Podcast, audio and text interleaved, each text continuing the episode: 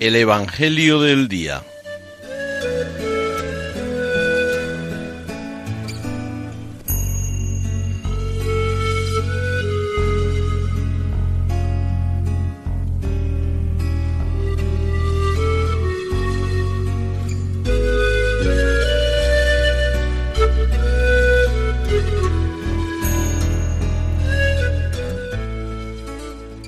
Del Evangelio según San Marcos.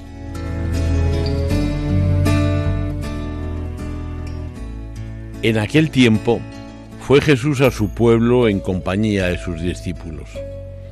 Cuando llegó el sábado, empezó a enseñar en la sinagoga.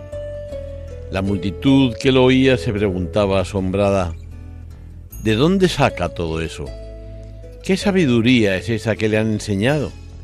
¿Y esos milagros de sus manos? ¿No es este el carpintero, el hijo de María, hermano de Santiago y José y Judas y Simón? ¿Y sus hermanas no viven con nosotros aquí? Y esto les resultaba escandaloso.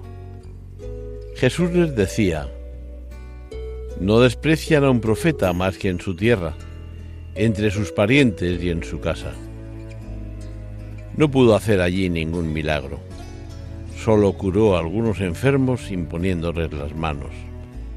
Y se extrañó de su falta de fe y recorría los pueblos de alrededor enseñando.